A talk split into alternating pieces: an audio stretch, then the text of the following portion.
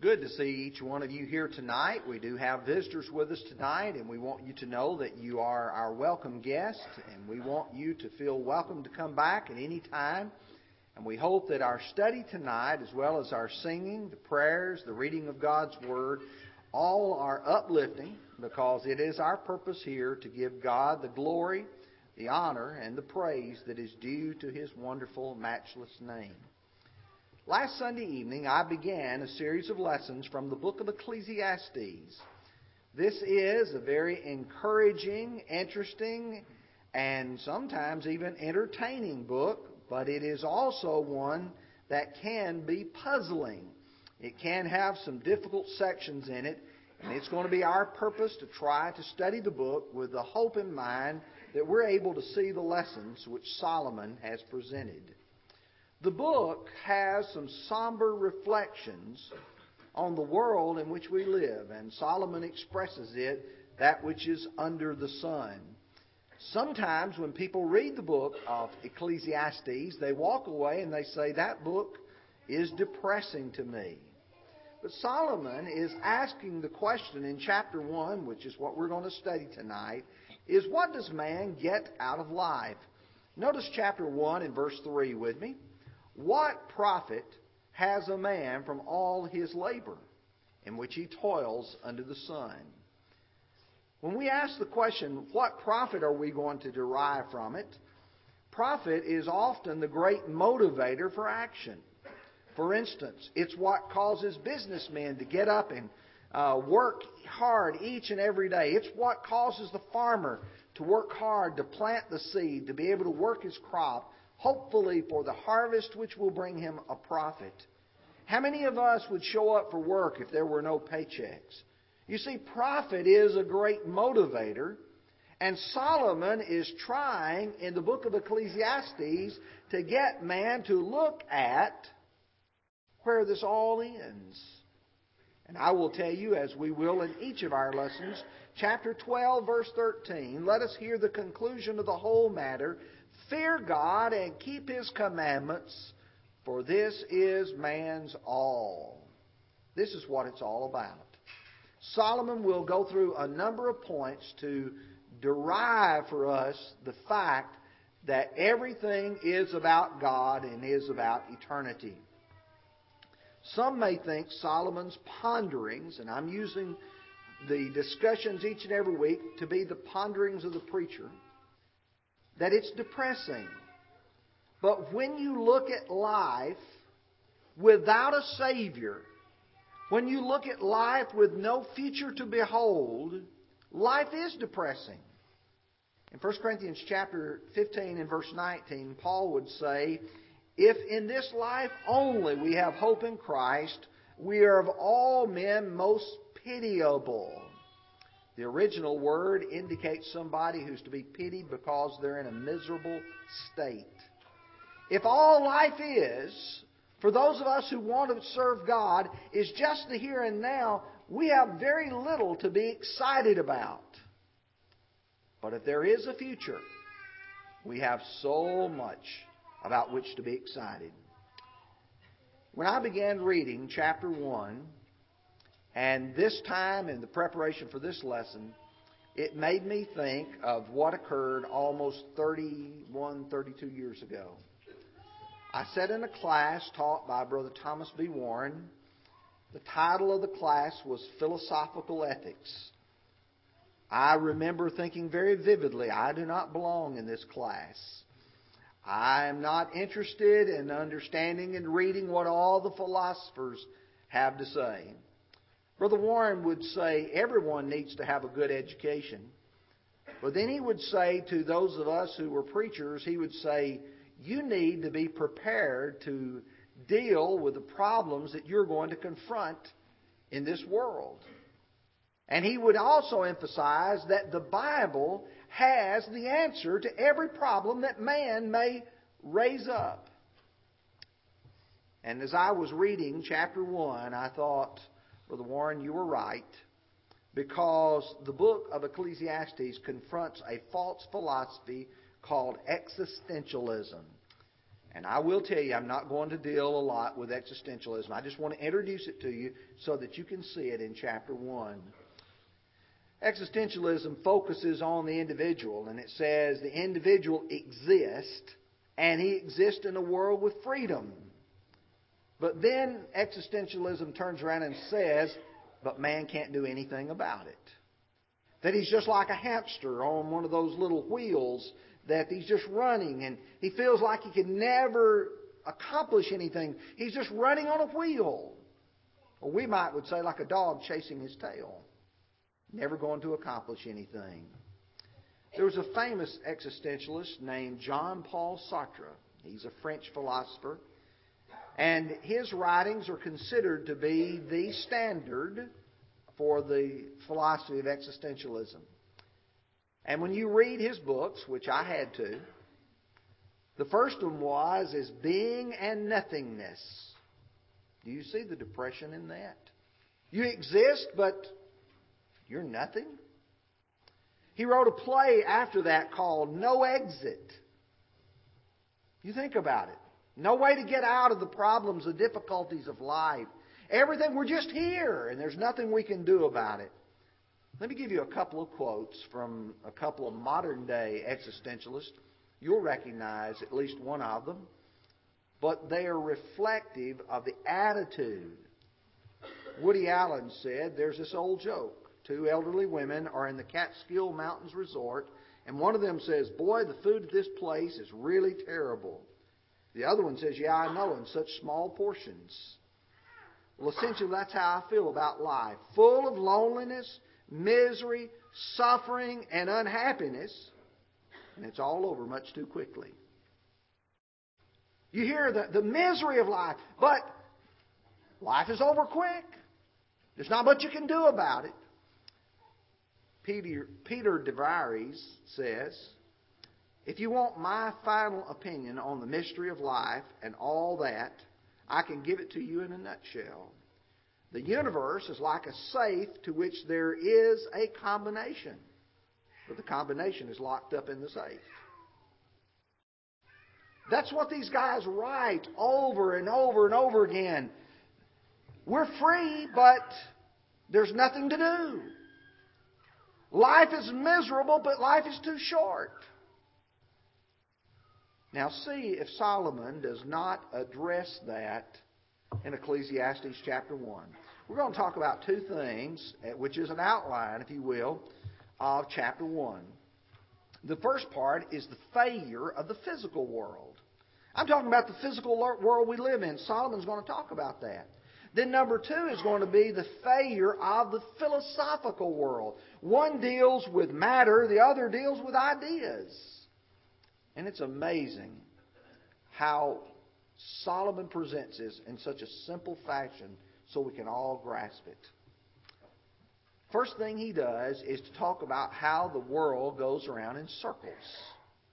I want to go back to the passage Brother Ricky read for us just a few moments ago, and I want to call your attention. Look at each verse individually as we read it and contemplate, think about what Solomon has said. One generation passes away, and another generation comes. But the earth abides forever. The sun also rises, and the sun goes down and hastens to the place where it arose. The wind goes toward the south and turns around to the north. The wind whirls about continually and comes again on its circuit. All the rivers run into the sea, yet the sea is not full. To the place from which the rivers come, there they return again. You see, that begins with in verse 4 the life cycle. Generations come and generations go, but the earth remains. You think about yourself in the life in which you now live. What have you seen? You've gone to the funeral homes and you have visited the dearly departed. Almost, it seems, at the same time you go to the nurseries at the hospital to see the new babies being born.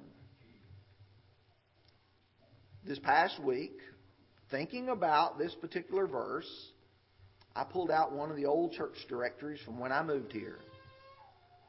This one's gone, this one's gone, this one's gone, this one's gone. But the attendance is close to the same. But this family's new. Now this family has six kids in their family. You see, there's been a generation that has passed. Generations come, generations go, but the world stays here forever. And you look at life, and it looks like it is a cycle that goes around. People coming in, people going out. Look at verse 5. Solomon's going to say, the sun also. When you use also, it indicates this is in a similar fashion. It rises, it sets, and it does it all over again. In fact, it does it with such regularity that you turn on your news, and what they will tell you is the sun will rise tomorrow at 6:01 a.m. The next day it'll rise at 6 a.m. They can even tell you the time the sun is going to rise because it's become predictable. It's a cycle that you see taking place over and over again. Notice verse 6. The wind blows, he says, to the south and then turns to the north, and it, like a whirlwind, coming back, it's going, it's coming back, it's going, it's coming back. He says it returns on its circuit. A circuit indicates it has a direction that it goes and it returns back again. The wind becomes predictable. You ever heard of El Nino and La Nina? Solomon is able to observe this physical world. Then look at verse 7. He talks about the rain. He says, It fills the rivers that flow into the ocean, and the ocean is not full. Why? Because of, he doesn't say it, but you know it, it evaporates. The Moisture then comes over the land, cools, and then falls in the form of rain, flows into the rivers, and they turn around, and it goes all and all over again, what we sometimes call the rain cycle. Does it seem like the world goes in circles? Solomon has already given us four indications of that. But you see, this physical world cannot satisfy man's need to know what he needs to know. Look at verse 8. All things are full of labor. Man cannot express it. The eye is not satisfied with seeing, nor the ear filled with hearing. Everything is exhausting. And such is the meaning of the word full of labor. He's talking about people who, who are exhausted when they try to understand it all. They try to contemplate it all.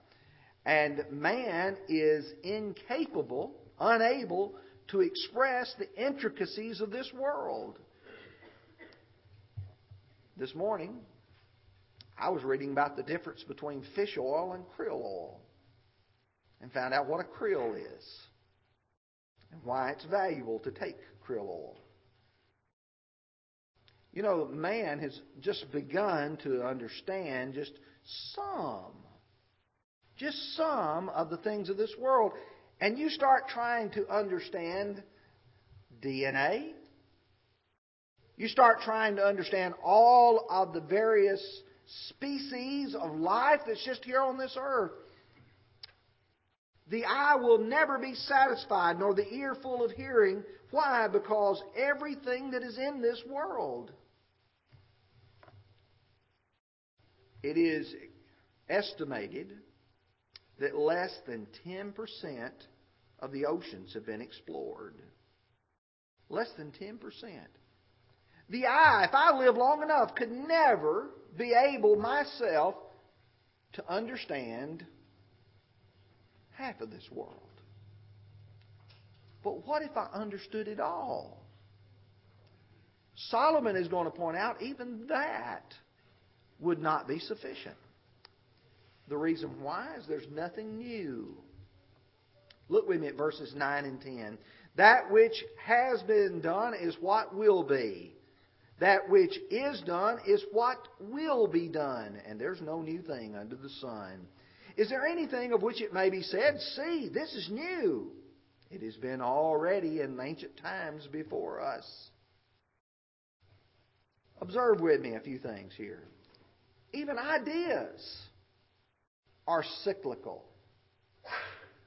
You know, we think we're a brilliant group of people because we live in a democracy, as if we somehow invented it. But the Greeks were debating democracy even before our Lord was born to this earth.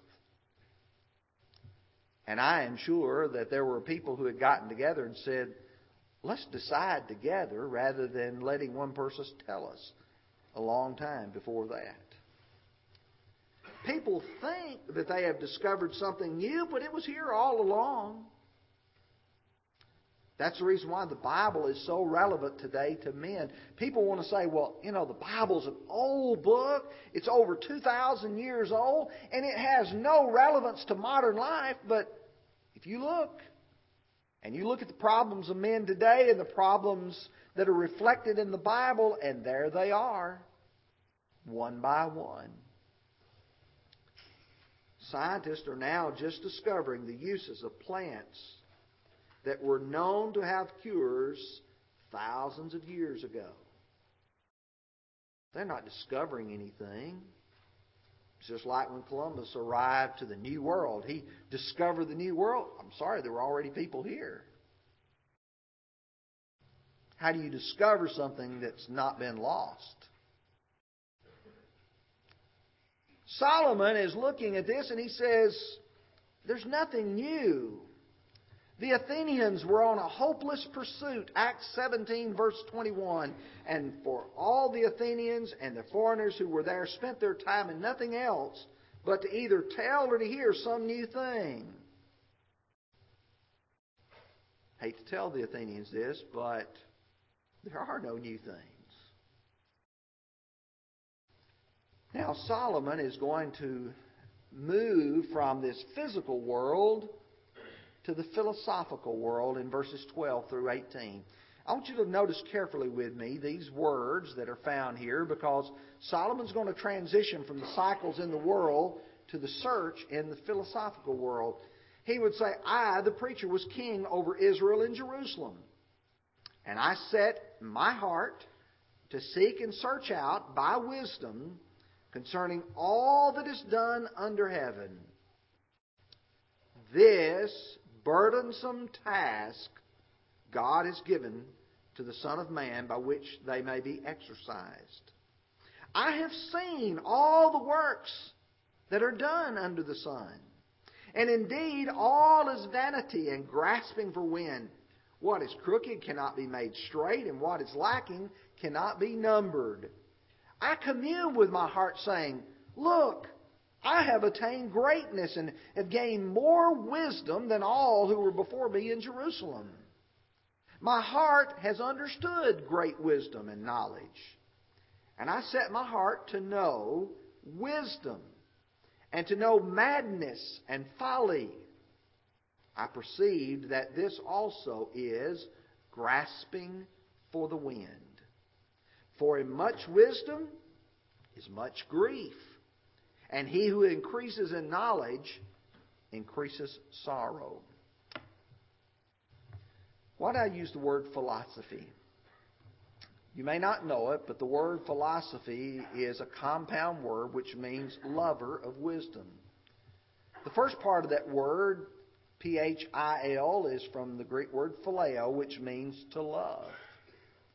The last part of the word is from Sophia, which means wisdom. So literally it means one who loves wisdom. And Solomon said that it was his quest, here in this passage, in verse 13, to seek and search out by wisdom. That was the means by which he was going to seek the answers to the question of life. And what is he going to learn? What is he going to find? He's going to find out that there are two kinds of wisdom. Now, he's not going to present it at this point. But let me point out to you that the Bible, the rest of the Bible, clearly distinguishes between worldly wisdom and spiritual wisdom. Let me give you a couple of real quick illustrations. 1 Corinthians chapter 1, verses 20 and 21. Paul said, Where is the wise? Where is the scribe? Where is the disputer of this age? Has not God made foolish the wisdom of the world? For since in the wisdom of God, the world through wisdom did not know God, it pleased God through the foolishness of the message preached to save those who believe. Notice you've got God's wisdom and man's wisdom, and man's wisdom refuses to acknowledge God. Passage that really captures my attention, though, is James chapter 3, verses 13 through 17. And James is discussing about strife and envy and the kind of difficulties that's going to arise between brethren. And here's the way he puts it who is wise and understanding among you? Let him show by good conduct that his works are done in the meekness of wisdom. But if you have bitter envy and self seeking in your hearts, do not boast and lie against the truth. This wisdom does not come from above, but is earthly, sensual, and demonic. For where envy and self seeking exist, confusion and every evil thing are there. But the wisdom from above is first pure, peaceable, gentle, willing to yield, full of mercy and good fruits, without partiality and without hypocrisy. Did you hear James talk about the two different kinds of wisdom? Solomon, in this passage, is looking at worldly wisdom. And it can't suffice. And there's a key phrase in verses 14 and 15. He talks about that which is done under the sun. 29 times in the book of Ecclesiastes, he talks about that which is done under the sun, under the sun. He's talking about this world, this life, the philosophers of this world. I have seen all the works that are done under the sun, and indeed all is vanity and grasping for wind. Now listen carefully to his statement here in verse 15. What is crooked cannot be made straight, and what is lacking cannot be numbered. One cannot discern how to straighten out the, the crooked. You can't figure it out from this world. And you let the philosophers, and they're trying to figure out the meaning of life and how to live your everyday life and apart from God, there are no answers. And then he says one cannot discern how to count the lacking. What is missing?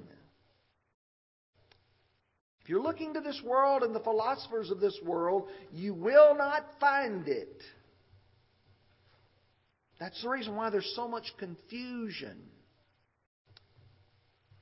Well, I want to point you to verses 16 through 18. It wasn't because Solomon was not wise enough in this world.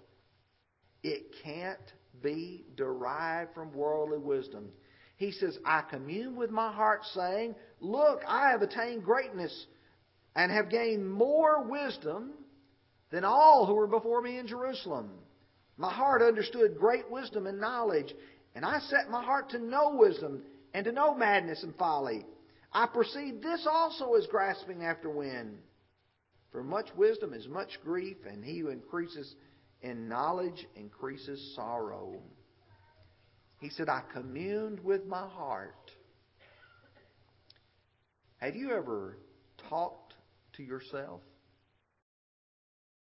Solomon said, That's what I did. I communed with my heart. And yet he was the wisest man on the face of this earth. He talks about the knowledge he had gained more than all who were before him in Jerusalem. I want you to listen to 1 Kings 4. And God gave Solomon wisdom and exceedingly great understanding and largeness of heart like the sand of the seashore. Thus Solomon excelled in wisdom of all the men of the East and all the wisdom of Egypt. For he was wiser than all men, than Ethan the Ezrahite, and Heman and Calcol and Darda, the sons of Mahol. And his fame was in all the surrounding nations. He spoke 3,000 proverbs, and his songs were 1,005. Now listen carefully to verse 33. And he also spoke of trees. From the cedar of Lebanon even to the hyssop that springs out of the wall. He also spoke of animals, of birds, of creeping things, and fish. And all the nations from whom the kings of earth who had heard of his wisdom came to hear of the wisdom of Solomon. Verse 33, I think, is very important. Because just like he's talked about the, the rain cycle, the wind cycle, the life cycle, the sun cycle, he's looking at this earth, he's searching, and he says it's just trying to grab the wind. I can't capture it. I can't get it. Now, here's why it is not sufficient. For all of his wisdom that Solomon had, it could not help him stop from making the mistakes of life. I want you to listen to 1 Kings chapter 11. King Solomon loved many foreign women as well as the daughter of Pharaoh, women of the Moabites, Ammonites, Edomites, Sidonians, and Hittites, from whom the nations the Lord had said to the children of Israel, You shall not intermarry with them, nor they with you. Surely they will turn away your hearts after their gods Solomon clung to these in love. And he had 700 wives, princes, and 300 concubines. And his wives turned away his heart. For it was so when Solomon was old that his wives turned away his heart after other gods, and his heart was not loyal to the Lord his God, as was the heart of his father David. Here's a man with wisdom, but folks, the difference is wisdom can't save you.